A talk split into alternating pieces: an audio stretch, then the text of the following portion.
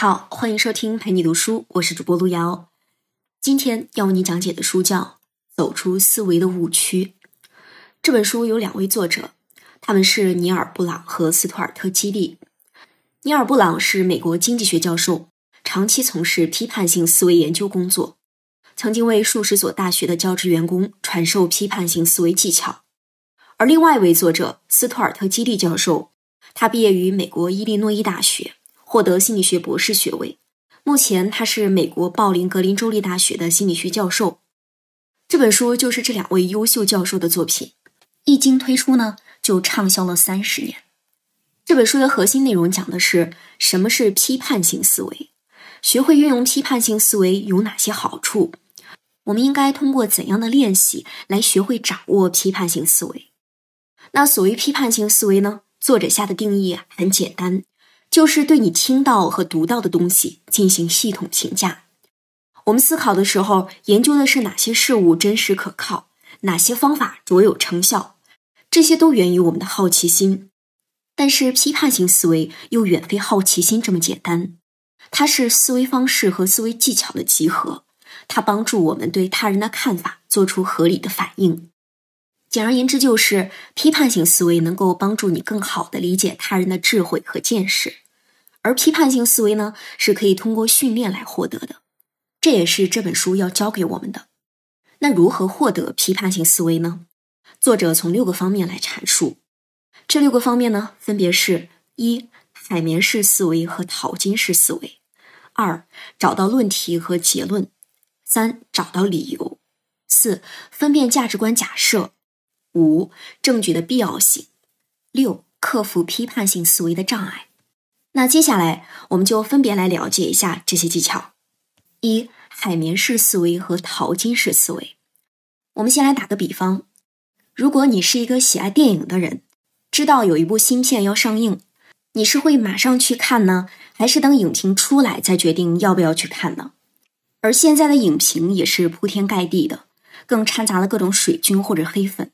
给了我们很多可能完全相反的意见和评价，那我们到底该听谁的好呢？这个时候呢，就该批判性思维登场。当我们接收信息的时候，通常有两种思维方式，一种是非常常见的，就是海绵式思维方式。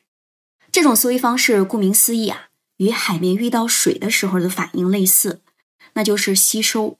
吸收信息固然是一个好事儿，但是呢。它也存在一个致命的缺陷，就是它不能提供一个方法来让我们确定哪些信息与见解值得相信，哪些需要反对。如果一个人始终用海绵式思维来读书的话，那么他读到什么就会相信什么，最后他就会变成一个书本的傀儡。而另外一种思维方式是提问式的，自己选择去吸收什么，忽略什么。要做出这样的选择，你在接触信息的时候。要带着一种提问的态度，这种态度要求你主动参与到和作者的互动当中去。我们把这种方式叫做淘金式思维。海绵式思维重在得到信息，淘金式思维则强调在获取信息的过程中的积极互动，要提问、鉴别、选择，这样才能像淘沙捡金一样，从信息中获取真正的知识。因此，这两种方式可以互相补充。要淘得知识之金呢，你就要有一定的方法，把有价值的东西捡到你的筐里来。要评价某些论述的时候，你也需要有一定的知识积累，这些知识就是依靠你平日里海绵式的吸收得来的。好，当你知道了自己需要什么思维方式之后呢，接下来我们就来讨论论题和结论的事情，也就是第二点，找到论题和结论。我们每天都会从电脑和手机上进行大量的阅读。通常，那些制作网页、发表社论、出版书籍、写下专栏以及进行演讲的人呢，都是在试图改变我们的看法和观念。而我们在阅读和聆听的时候，总是很容易忽视掉对方提供的内容。我们的反应呢，往往更容易针对图像、插图和讲话的语气，而不是跟我们交流的人想要传达的结论。大家试想一下，是不是这么回事儿的？每当我们不能对作者传达的结论做出反应的时候，阅读就会遭遇一次失败。因此，想要得到有效的阅读，第一步应该是要准确的理解作者的意图。那如何来完成这一步呢？就是单刀直入的辨认出对方的论题和结论，是一个关键的起点。我们先来说说如何寻找论题。寻找论题呢，并不难，因为论题呢，往往被作者放在了开头，他们会直接的告诉我们论题是什么。也就是说，这篇文章或演讲当中，他们是围绕什么问题展开的。论题也的确有助于我们寻找结论。试想一下，如果论题都是模棱两可的，那结论怎么可能会清晰明了呢？而对一次阅读体验来说呢？明确论题是至关重要的。那么，什么是结论？结论就是演讲者与作者希望你能接受的信息。你在寻找结论的时候，就是在寻找作者或者演讲者想要你相信的一个或者一系列的陈述。在你找到了这篇文章的论题和结论之后呢，就相当于得到了它的开头和结尾。你在理解作者的意图之路上就迈进了一大步。如果连他试图说服你相信的东西是什么都没有搞明白的话，如何能对他的论证做出评价呢？所以，要接受还是拒绝一个人的观点呢？首先要找到他的主要观点究竟是什么，也就是他的论题和结论。好，下面我们再来说一说如何寻找支持这个观点的理由，也就是第三点，找到理由。我们有时候会很好奇。为什么人们会做出某一个特定的角色？为什么会坚持某一个特定的观点呢？因为他们有理由。我们来举个例子吧。如果有人跟你说猪要比骡子聪明，你的第一感觉是什么呢？你可以赞成他，也可以反对他。但是仅仅以这句话来说呢，他谈不上一点说服力都没有，对吧？但也算不上很有力，因为他没有给出能说服我们的理由。所以，当你听到某人提出某一个观点的时候，你需要的不是接受或者是拒绝，你需要的是他进一步提供理由给你。所谓理性的人的标志，就是能用充分的证据来证明自己的观点，特别是那些具有争议性的观点。如果他回答说没有理由，我就是这样认为的，那我建议你啊，要对这样的说法表示警惕，因为他的理由不过是结论的复数而已。一个没有理由的结论呢，某种意义上来说是没有价值的。找出理由是批判性思维中尤其重要的一个步骤。如果我们不先问问这个观点为什么成立，并得到满意的回答的话，我们就无法对结论做出公正的评价，甚至我们还有可能上当受骗，沦为别人思想的傀儡。在寻找理由的过程中呢，要求我们要有开放和宽容的心态。去面对那些与我们意见不同的观点，这个事情值得反过来想一想啊。在大多数的情况下呢，我们愿意接受跟我们想法一致的观点。这个时候呢，我们甚至不需要对方提供理由，他们只要说出结论就可以了。那么长此以往下去，会发生什么事情呢？我们可能就会失去好奇心，永远默守在自己已知的认知空间里。而我们要掌握的批判式思维呢，是有针对性的，不是仓促的。仓促的批判式思维呢，是漫无目的的。哲学家维特根斯坦早就指出，如果两个聪明人进行对话的话，他们都应该在做出结论之前，先说一声“等等”。等什么呢？是的，在等理由。那么有了理由就够了吗？我们是不是要仔细分辨一下理由的合理性呢？下面我们就来讲一讲。理由里隐藏的价值观的问题，也就是第四点，分辨价值观假设。任何企图劝服你相信某个观点的人，都会努力搜集并列出符合该观点的理由。所以你一眼看去啊，差不多每一个论证都显得很有道理。然而，这些被阐明的表面理由呢，并非唯一存在的。价值观假设指的是我们对某些价值观的相对可接受程度。他们被视为一种理所当然的看法。当我们说两个人就某项问题达成一致的看法时，要知道，很多时候这种一致暴露了他们其实具有一样的价值观。只有价值观假设被纳入推理过程时，理由才能在逻辑上证明结论。当我们在梳理理由的时候，我们要意识到每一个理由的选择下面都有作者潜在的价值观假设。我们如果要更深刻的理解理由呢，就要把这个潜在的价值观假设找出来，在这个之上呢，才谈得上对理由真正的理解。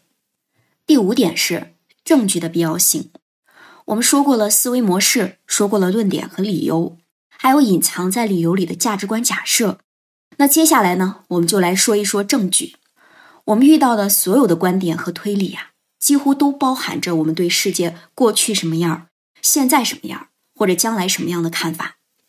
传播者希望我们能把这些看法当做事实来接受，这被称作是事实性声明。有些事实性声明比其他事实性声明呢更为可信。比方说，你可以十分肯定美国参议院大多数男性的声明是真实的，但不那么肯定练习瑜伽能够降低癌症风险的断言是真实的。那么，对于这样的事实性的声明，你要问的第一个问题就是：我为什么要相信它？第二个问题是，这个声明是否需要证据的支持？如果需要证据呢，但又没有相应的证据。那么，这个所谓的事实就是一个毫无根据的断言。对于这样的断言，你可以直接质疑它的可靠性。那如果有证据支持呢？你接下来的问题就是证据的可靠性有多大？而如何判断证据是否可靠呢？当然就要看证据数量的多少、质量的高低了。比方说，大家都同意乔治·华盛顿是美国第一任总统，因为有充分的证据来证实这件事儿。因此，我们可以说这就是事实。而另一方面，对于酗酒是一种疾病的说法，存在着很多相互冲突的证据。在这种情况下呢，我们就不能简单的把这个说法看作事实。一个人跟你提出一个声明，你区别它是一个观点还是一个事实的主要方法，就是看相关的证据现状。对一个看法的支持性证据越多，这个看法就越接近事实。当你发现有人用某种事实性陈述让你相信这就是事实的时候，你应该停下来，让他提供证据的支持。认识到这个问题，可以让你防范具有欺骗性的推理。当然，我们要尽量公正的对待别人提供的证据。如果你觉得对方提供的证据无法满足你的时候，你应该进一步的询问他们是否可以提供更可靠的证据。不要剥夺任何一个论证应有的机会。第六点是克服批判性思维的障碍。批判性思维让我们不再盲从，它推动我们不断的去提问，并从周围人那里获得洞见。但是你肯定也注意到了，虽然批判性思维对我们的精神健康和发展极有好处，但却并不经常为人所用。我们发现啊，只有极少数人会运用批判性思维。那为什么会是这样呢？是什么成为了批判性思维的障碍的呢？其实，障碍就来自于我们本身。最大的障碍就是我们的心理习惯。认知是一种思考过程，我们的认知能力数不胜数，但是我们总会被一系列的心理习惯限制和出卖。我们要做的就是把这些认知偏见束缚起来，不让他们来捣乱，否则他们就会把我们推来推去，让我们偏离正轨。在任何阅读和对话当中，我们都倾向于强调自己个人的经验。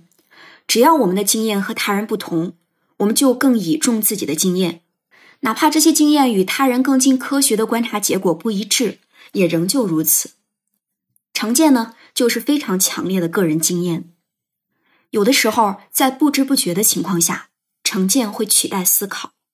比方说，如果你认为政客善于操纵，而且贪婪成性。你持有这样的成见，并带着这样的成见参与政治对话的时候，那么你还能运用到你学的批判性的思维来淘金吗？我们因为成见而剥夺了别人说服我们的机会，这从根本上来讲是不公平的。说到底啊，批判性思维是一种工具，而且是一种对你有效、对对方有善意的工具。我们鼓励你运用这种工具去发现世界的真相。不要因为自己的成见而阻碍你发现信念的美妙。好了，这就是走出思维的误区里的内容了。我们再来总结一下：批判性思维呢是一种思想的技巧，也是一种思想的习惯。你要到太阳背后看太阳，你要到山背后去看山，因为你要了解的不仅仅是太阳，你还需要了解阴影。这是一种带来无穷乐趣的思维野心，也是今天这个信息纷乱、让你无所适从的社会里，牢牢把握自我的关键武器。而本书的作者根据自己多年的理论经验，从六个方面给出了专业的意见。这六个方面分别是：第一，海绵式思维和淘金式思维；第二，找到论题和结论；第三，找到理由；第四，分辨价值观假设；第五，论据的必要性；第六，克服批判性思维的障碍。可以说，只要从这几个方面入手，你一定会获得批判性的思维。独立思考是可贵的，但是独立思考需要培养和训练。不要做不会思考的人，让我们睁开眼睛，打开思路吧。感谢关注，陪你读书，欢迎点赞分享，同时可以打开旁边的小铃铛，陪你读书的更新会第一时间提醒你。我是主播路遥，我们下次再见。